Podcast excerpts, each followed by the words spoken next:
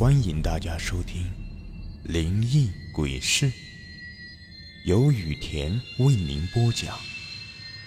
最后提醒大家一句：小心身后。身后。这个故事的名字叫做《黄鼠狼尽孝》。张老汉为人豁达。就因为这个，村里的赖老三总喜欢占他便宜。平时赖老三跑来张老汉家里偷鸡偷鸭，一次张老汉多说了两句，第二天赖老三来报复，就下了药，把张老三家里的畜生全都给毒死了。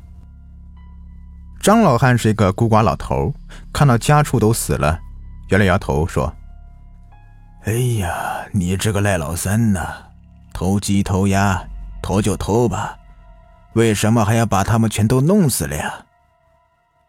张老汉说完之后，像往常一样，喜欢把那些食物放到路口给过路的黄鼠狼吃。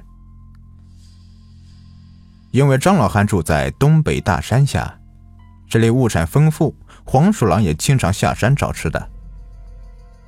张老汉好心，家里比较富足，平日里一个人吃穿不完，就喜欢拿一些食物去喂山里的小动物。山里的小松鼠倒也不惧怕张老汉，他们大摇大摆的下山，吃完东西，冲着张老汉摇了摇尾巴，又走开了。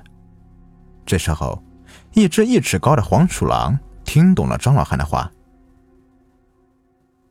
这只黄鼠狼可是张老汉喂大的。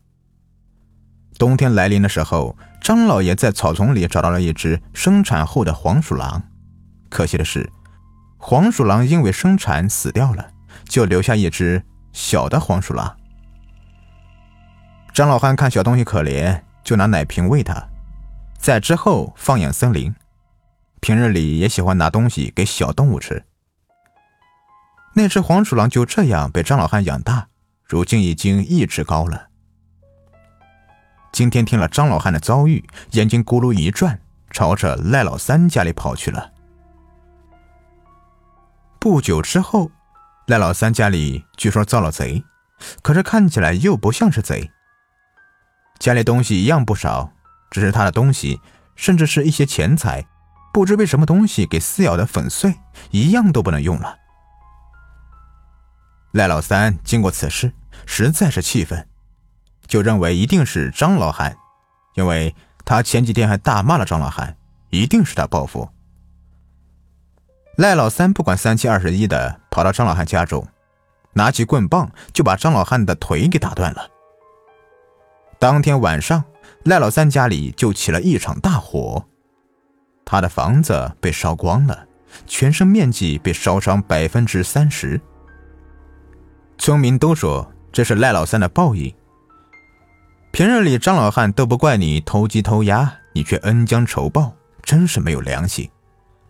怪事还没完，自从张老汉的腿被打瘸之后，家里就多了一位年轻的男子。这位年轻男子不知从哪里来，也不知道叫什么，就这样留在张老汉的家里照顾着他。这天夜里，年轻男子照顾着张老汉喝汤，张老汉微微睁开眼睛。经过男子这段时间的调养，他的脸色好多了。笑眯眯的问道：“年轻人，你叫什么名字呀？”年轻男子迟疑了一下，说：“呃，你就叫我黄三吧。”“啊，黄三呀，你真是一个孝顺的孩子呀。可是我们并无牵挂，为什么你要照顾我这么久啊？你家中的父母着急吗？”黄三笑了笑说。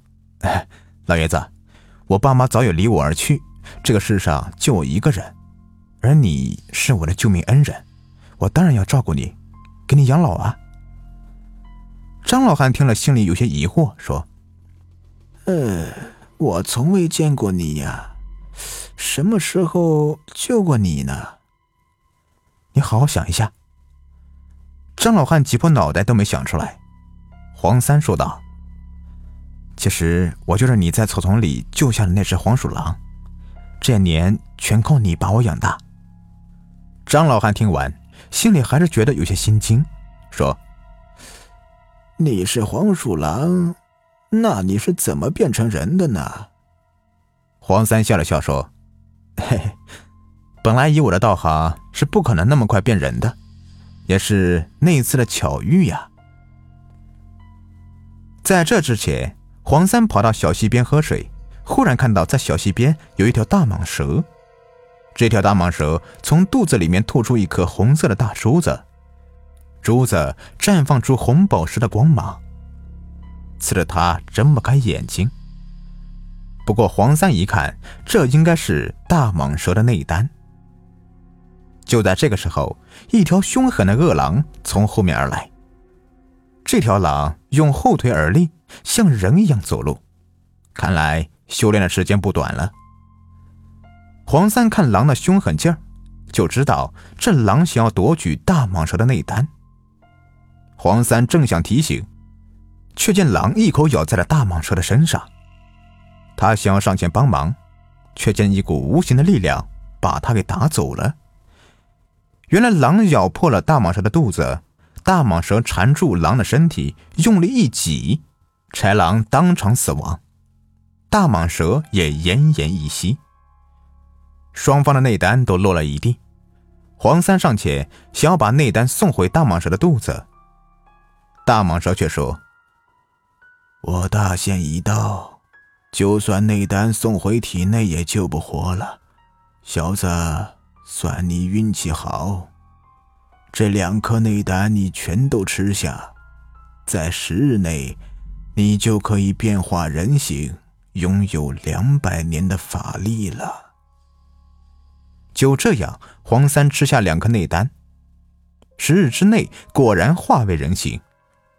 等他下山，就知道了张老汉的遭遇，那把大火就是黄三烧的。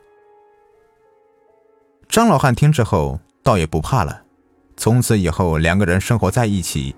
不过，黄三说道：“我是黄鼠狼幻化成人的这个事情，你可千万千万不要告诉别人呐，不然我们的缘分就尽了，我也会有杀身之祸的。”张老汉满心回答：“好，好，好，你放心吧，我不是一个多嘴的人。”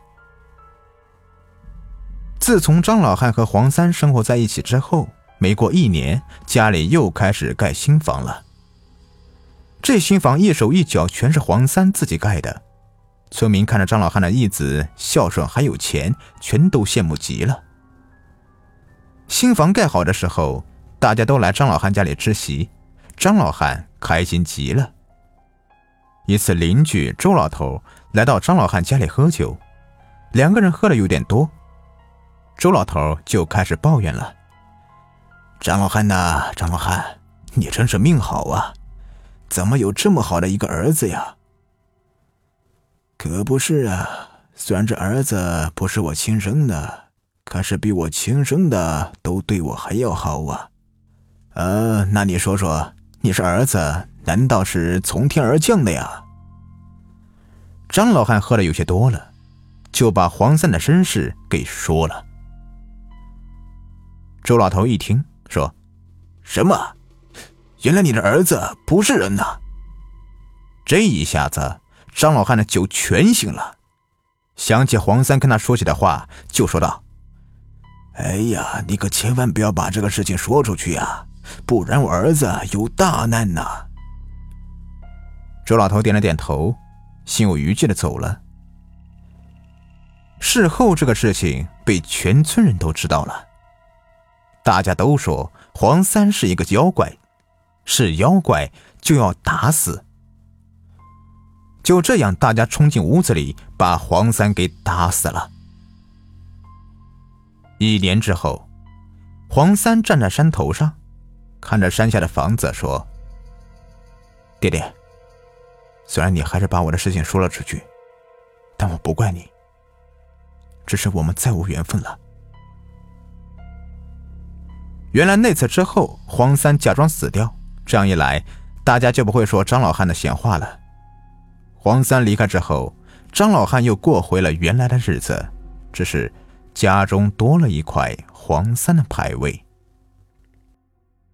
好了，这故事呢就说完了。如果你喜欢的话，别忘了订阅、收藏一下。感谢你们的收听。